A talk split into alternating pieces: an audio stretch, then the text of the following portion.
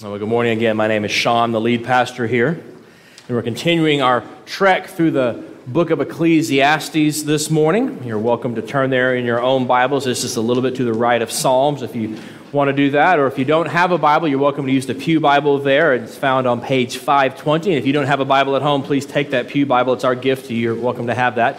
It's also printed for you on page 10 in your bulletin, and there's a children's version on page 11. So you've got God's Word, many opportunities to have it there in front of you. And as you're turning there, um, I once saw uh, a man named Phil Ryken, who's now the president of Wheaton College. Before that, he was a pastor in Philadelphia, and he gave a seminar on the relationship of art and some redemptive themes. I'm going to borrow from that in the introduction this morning, and I want to show you a painting this morning. This is called The Moneylender and His Wife by Quentin Matsys. This painting comes from about 1500 AD, and so it's from the city of Antwerp, where the, where the painter is from. And a moneylender is kind of a precursor to a modern day banker. Each city had its own form of coinage, and so what you would do if you wanted to do commerce in that city, you would come and you would bring the coinage from your town, and you would go to a moneylender, and he would weigh out the actual valuable gold content or silver content and give you the equal amounts in current currency. And what you're supposed to see here is he's working on scales there, he's weighing out the coins, and behind him, the artist has put in all sorts of things that signal to us that he is part of the rising middle class. At this point in Europe, you know, it's, it, they, they started to have this group of people, the merchant class, the middle class, who were not the big landed gentry, nor were they basically the glorified serfs. They were this new class, and so he has all these trappings. He has those books, which are very expensive. He has that pewter plate in the background. He's got fresh fruit right in front of it. Lower right hand corner, he's got this crystal uh, jar with uh, silver outlines on it. It's very expensive. You notice right next to that is a little black piece of velvet that has a pile of pearls on it very valuable things. He's got these gold coins in front of him, and his wife next to him is reading a devotional book. If you could see it closer, that's actually the Virgin with Child, so you know it's a devotional book, perhaps even a Bible itself, depending upon the edition. But notice she has gone from her study of this devotion or God's Word, whichever one it is, and where is she gazing now? What has captured her heart? What do you see longing in her eyes, right? She sees all that shiny stuff to her right. And there's a moral here in this painting. It demonstrates how money grabs our heart, how wealth, how things, shiny stuff, just grabs us even we don't want it to, and it takes us away. And specifically in this painting, he's showing how it takes money and wealth grab our hearts and take us away from following after God Himself. And I bring that up because this pastor philosopher in Ecclesiastes is going to show us the same thing. So far, he has spent four chapters outlining all the frustrations under the sun. And he asks the question over and over again what's the point of all of this? What's the point of all of our toil? At the beginning of chapter 5, if you remember, if you weren't here, I'll tell you, he led us into worship, reminding us of the great difference between God and between, between us, and reminding us of how seriously God takes our worship. And he ends in verse 7 with this very stark reminder. It says, God is the one you must fear. Not be afraid of, but hold in awe, revere, respect. So, living in godly fear, this authentic life of a worshiper before God, forms the big overall context for what comes next, which is our passage. I want you to hold on to this idea of the fear of God as we look together at Ecclesiastes chapter 5, verses 8 through 20. Please follow along. if you see in a province the oppression of the poor and the violation of justice and righteousness, do not be amazed at the matter. For the high official is watched by a higher, and there are yet higher ones over them. But this is gain for a land in every way, a king committed to cultivated fields. He who loves money will not be satisfied with money, nor he who loves wealth with his income. This also is vanity. When goods increase, they increase who eat them. And what advantage has their owner but to see them with his eyes? Sweet is the sleep of a laborer, whether he eats little or much, but the full stomach of the rich will not let him sleep. There is a grievous evil I have seen under the sun Riches were kept by an owner to his hurt, and those riches were lost in a bad venture. And he is a father of a son, but he has nothing in his hand. As he came from his mother's womb, he shall go again, naked as he came, and shall take nothing for his toil that he may carry away in his hand. This also is a grievous evil. Just as he came, so shall he go. And what gain is there to him who toils for the wind? Moreover, all his days he eats in darkness, in much vexation and sickness and anger. Behold, I, what I have seen to be good and fitting is to eat and drink and find enjoyment in all the toil with which one toils under the sun the few days of his life that God has given him. For this is his lot. Everyone also to whom God has given wealth and possessions and power to enjoy them and to accept his lot and rejoice in his toil. This is the gift of God. For he will not much remember the days of his life because God keeps him occupied with joy in his heart. Now, this is God's word.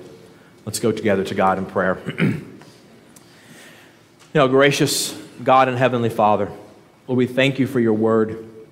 We thank you, Lord, for your word that is challenging to us, that confronts us at the very center of our loves. And Father, we ask that you would once again send your Spirit to open this text up to us, that we may see more of your Son.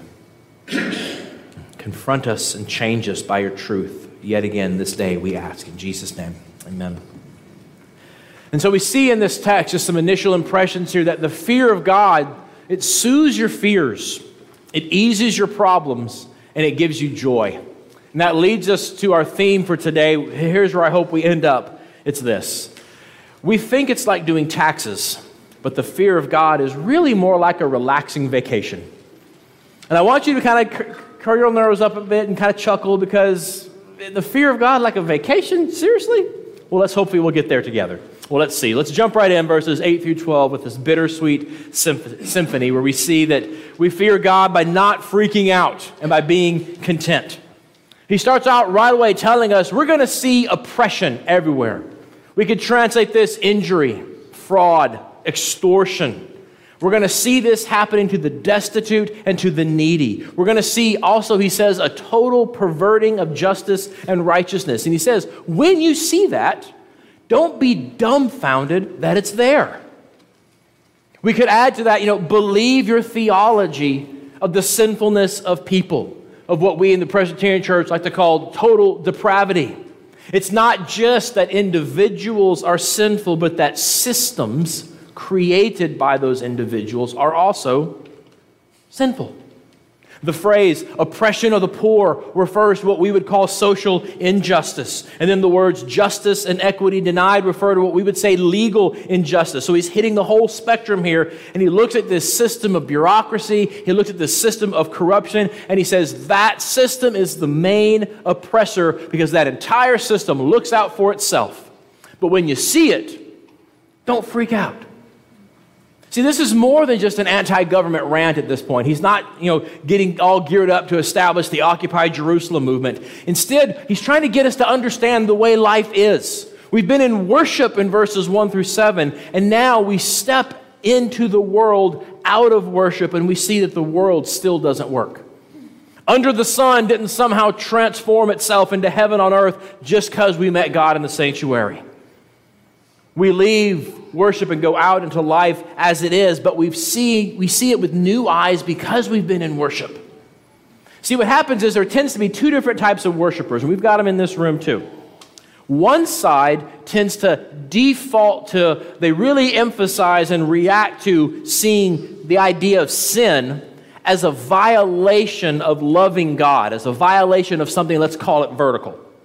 The other side tends to react to and focus on seeing sin as a violation of something with other people, more horizontal. And the Bible teaches both of those. What I'm talking about is kind of where we tend to land. And we see them here. The first group of people tends to be very much aware of what we would call legal injustice. And so that phrase, justice and equity denied, really gets their ire up.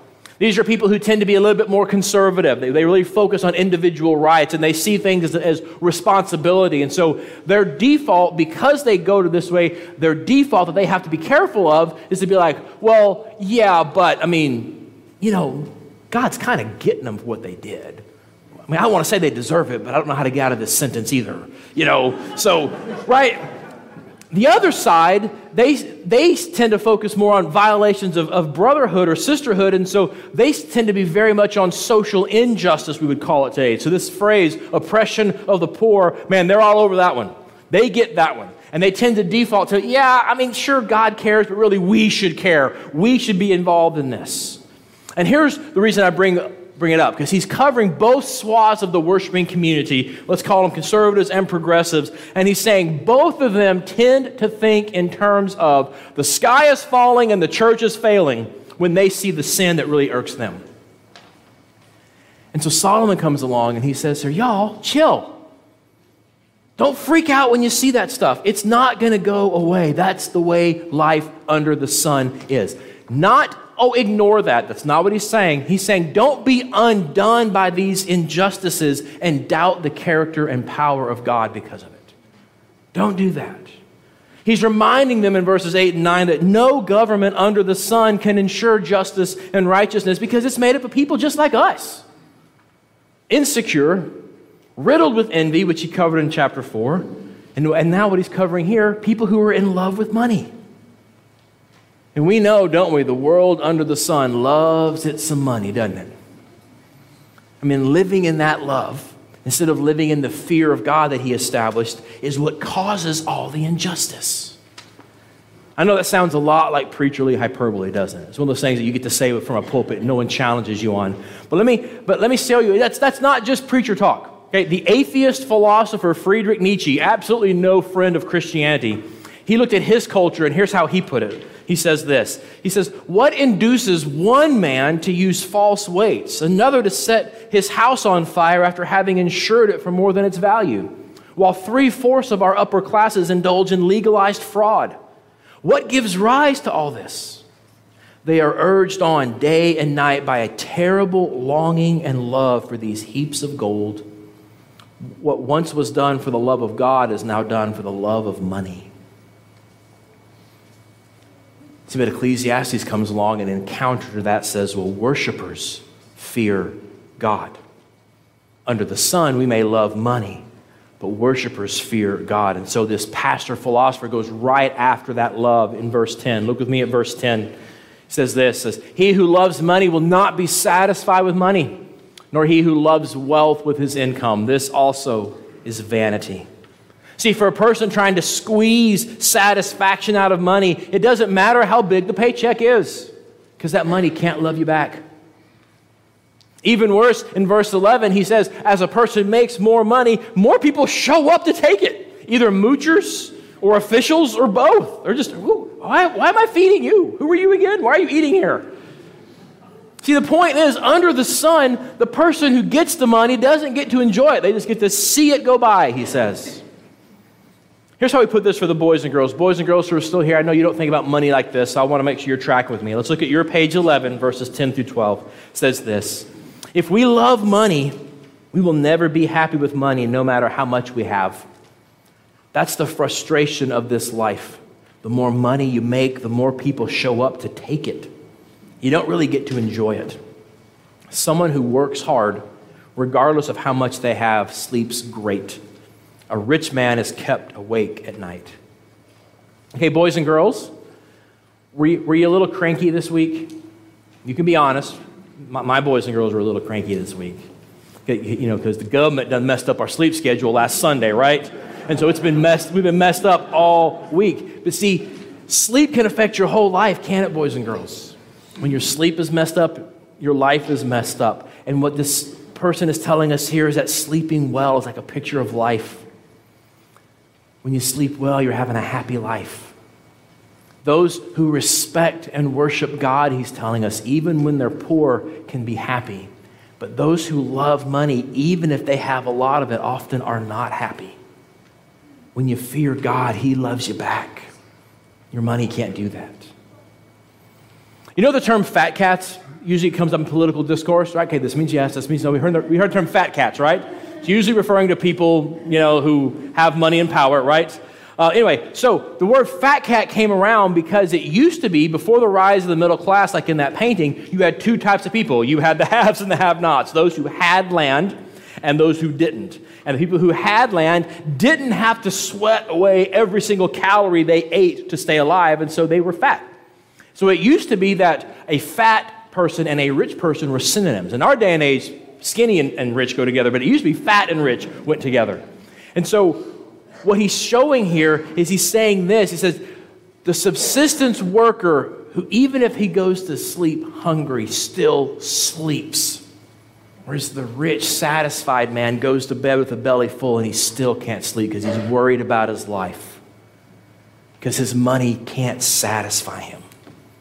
We quoted Nietzsche, we'll quote another philosopher, Mick Jagger. He can't get no satisfaction. See, so we fear God by not freaking out and by being content, or we live in this bittersweet symphony of life. Next, verses 13 through 17, we see we got more money, we got more problems. Where we fear God by not having an idol of money. See, what's really going on here with all this satisfaction from money stuff, the, his inability to sleep, is he has an idol of money. Now, don't think about National Geographic and people dancing half naked around a totem. Okay, that's not idolatry. That, that might be idolatry, but that's not what we're talking about here. Okay, idolatry here is when we take something that's good usually a gift, something we like, and it becomes something we now have to have. We can't live without. We must have it. Instead of, oh, this is nice, it becomes, I have to have it. Your life is organized around it. Here's how, he, here's how he puts it. Look at me at verses 13 and 14. He says this. He says, There's a grievous evil that I've seen under the sun. Riches were kept by their owner to his hurt, and those riches were lost in a bad venture. See, this money lover has worshiped his money, he's hoarded it, he's protected it, and he said it's harmful to him. Well, how was it harmful to him? Let me, let me introduce you to a phrase, okay? Gen Xers, millennials, we're, we're going to teach everybody else a phrase from our, from our generations. In the dating world, they had this phrase called having someone on the hook. And what it means is that there's this person out there where you know they're kind of into you. You're not really into them, but they're better than being alone on Friday night, so you give them just enough attention, just enough flirting, just enough interaction so that they will think you might possibly be interested. You've got them on the hook. So when you need them, you pull them in and use them, right? That's what he's saying here idols do to us. They tantalize us with hints and promises of a payoff, but they never actually satisfy our hearts. They keep us on the hook, they make us their servants. We give our lives to them. We toil for them, and it frustrates us to no end. This is why Jesus, I believe, talks about the idolatry of money far more than he talks about immorality or sex. Because greed specifically and idolatry in general ruins our life, it doesn't satisfy. Us. We see it in this text. Starting in verse 14, we see the generational pain this idol causes. This money lover loses it all. He has nothing to pass on. He was born penniless and he dies penniless, leaving nothing to the next generation. Which again is a big theme in Ecclesiastes. If you've been here from the beginning, remember the idea of a, of a remembrance, of a memorial? Remember the pile of rocks? All over the Old Testament, there's this thing where God says, hey, something special happened here, make a pile of rocks. That way, generations from now, when you walk by and your kids say, Hey, what's with the pile of rocks? You can tell them the great story that God did. And so there, there became this idea of a memorial meant to have a significant life, one that people would tell your story because you were important, you mattered. And now this man has lost it the same drive to count for something, to be remembered, to, to be story worthy. This rich person has given their life to amassing this wealth, to serving this idol, because it'll make me significant, and now they've lost it. They have nothing for the next generation. And it, it, the text has those terrible words there is no remembrance. It's all worthless. And as the end of verse 16 asks, What gain is there to him who toils for the wind? It's nothing. Here's how I put it for the boys and girls. Boys and girls, let's look at your verses 13 through 16 there on page 11. It says this It makes me sick to see a rich man worrying over his money, only to lose it in a bad business. He then has nothing to pass on to his kids. He was naked and owned nothing when he was born, and in spite of a life of hard work, he will leave this world naked and owning nothing. It makes me sick to think that he worked so hard all his life for nothing. Boys and girls, have you ever messed up really bad and someone made fun of you for it? Probably like a sister or a brother. Well, I want you to see here the Bible's not making fun. The Bible is not rejoicing that this person lost everything. King Solomon here, who probably wrote this, he's sad for the people who've worked so hard and have nothing at this point. Because God cares about people and he wants them to be happy. You know, and for all of us, Notice how throughout this passage we just read, the, the repeated idea of working hard or toil is there.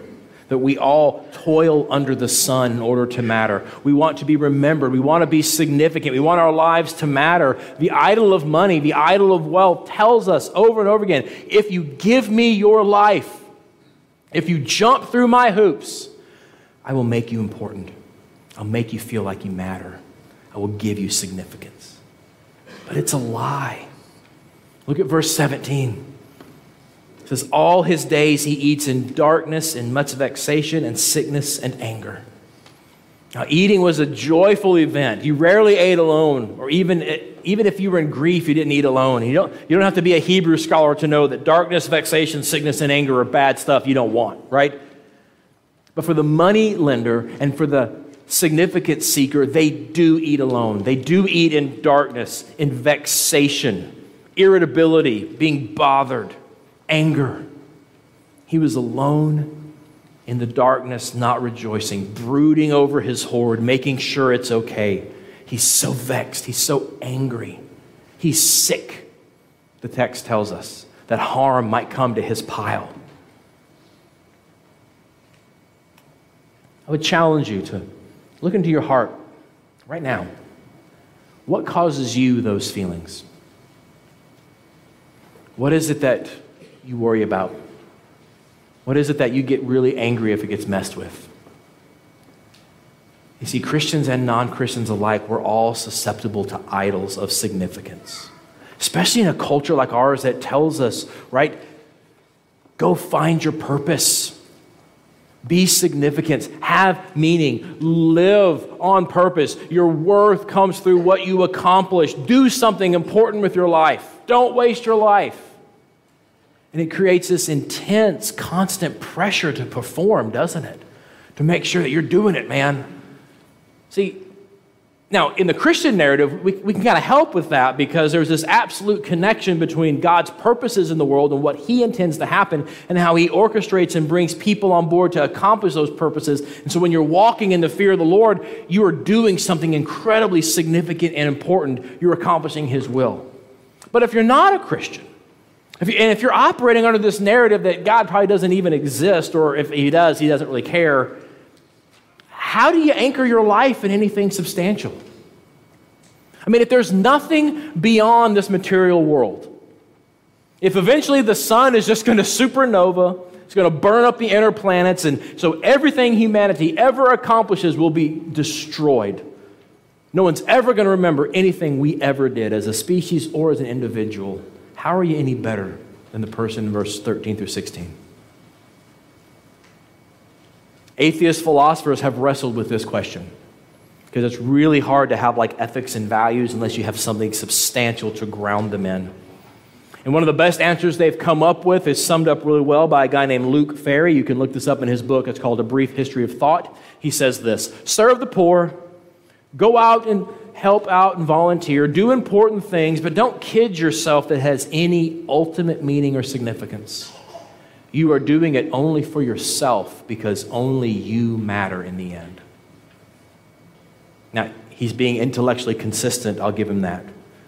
But it sounds incredibly unfulfilling, doesn't it? It puts you right back into toiling for significance, trying to prove you matter from something under the sun. You're back to what the Bible calls seeking an idol. See, idols can't satisfy you, they can't bring you that significance you're looking for. But what do they do? They, they keep us on the hook, tempting us to keep engaging in more toil, and perhaps this will make me important. Perhaps this will make me feel like I matter. But you end up with stress, depression, anger, and nothing to show for it. But there's something better available.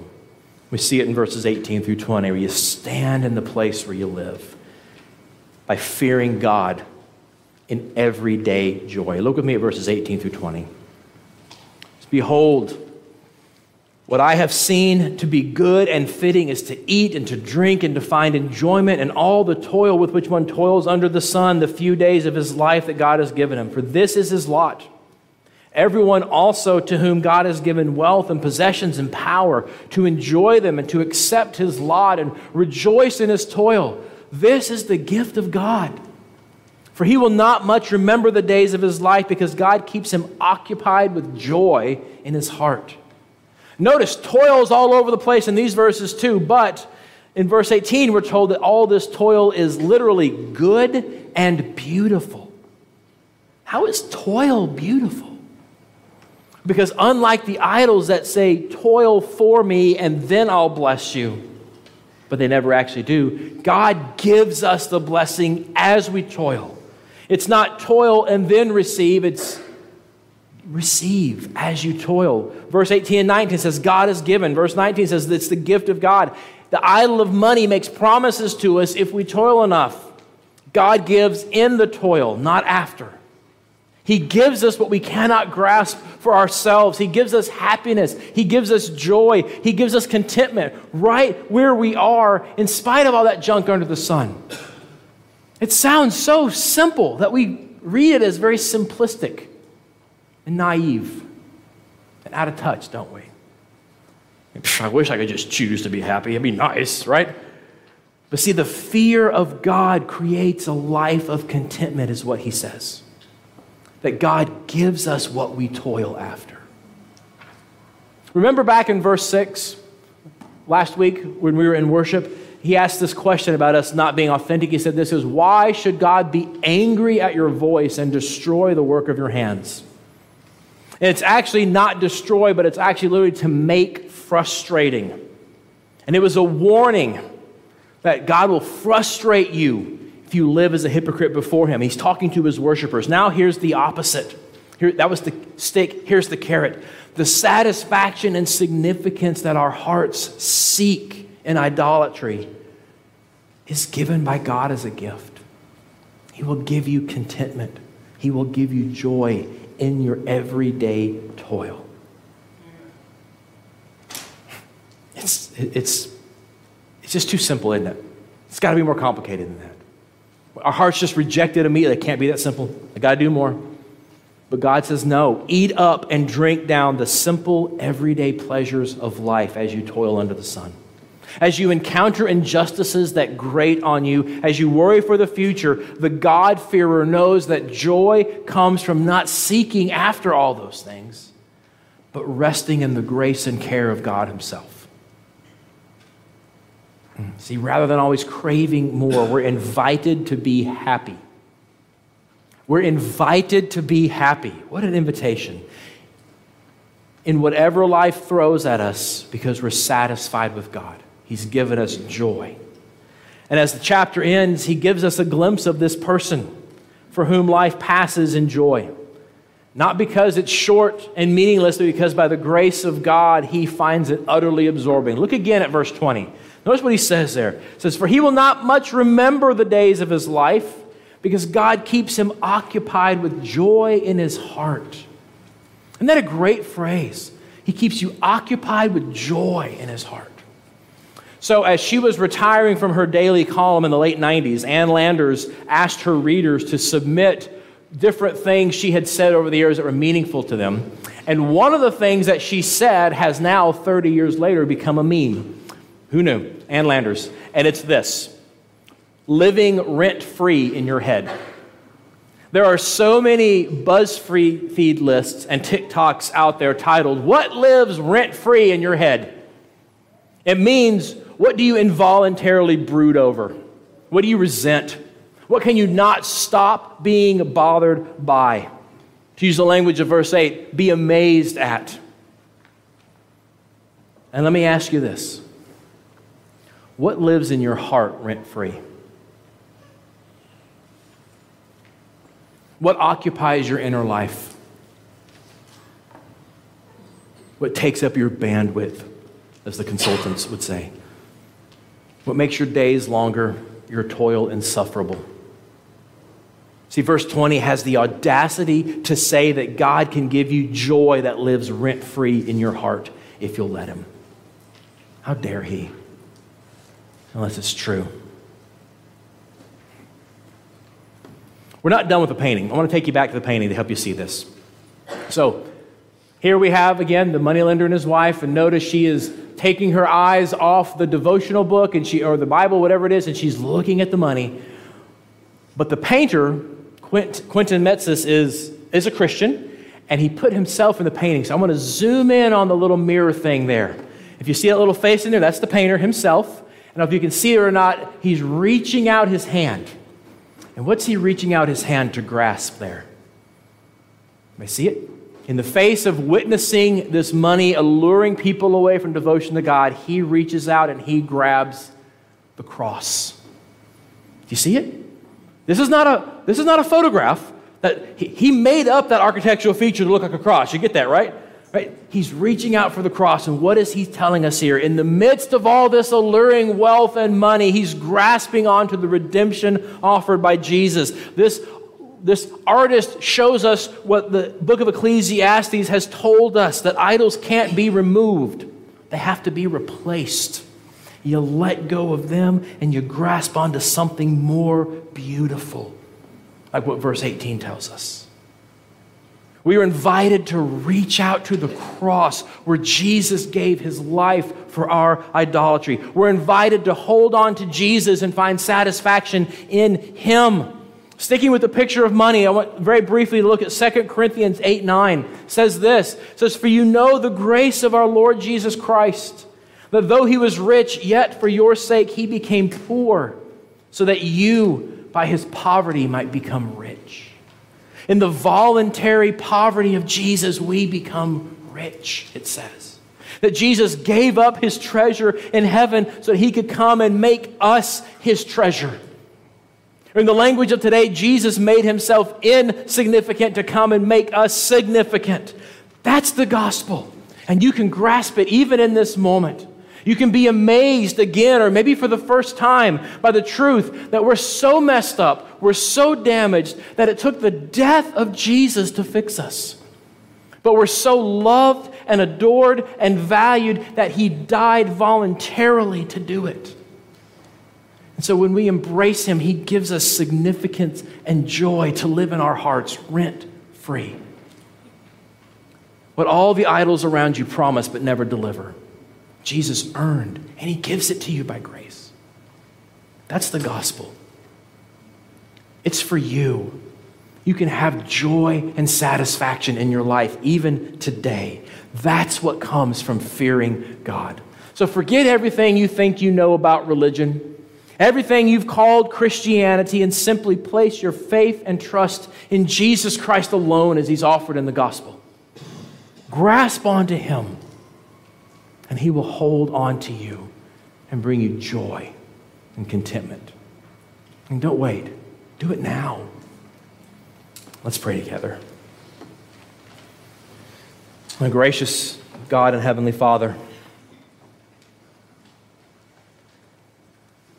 Lord, it's too simple.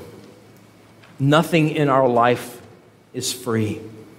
And so when we hear your gracious offer, we just doubt it, Lord. Would you help our unbelief?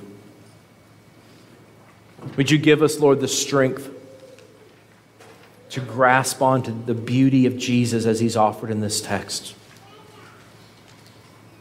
We pray, Lord, that you would change us by this truth, that we would walk in the fear of you, the freedom to have joy in the junk of life instead of being undone by it.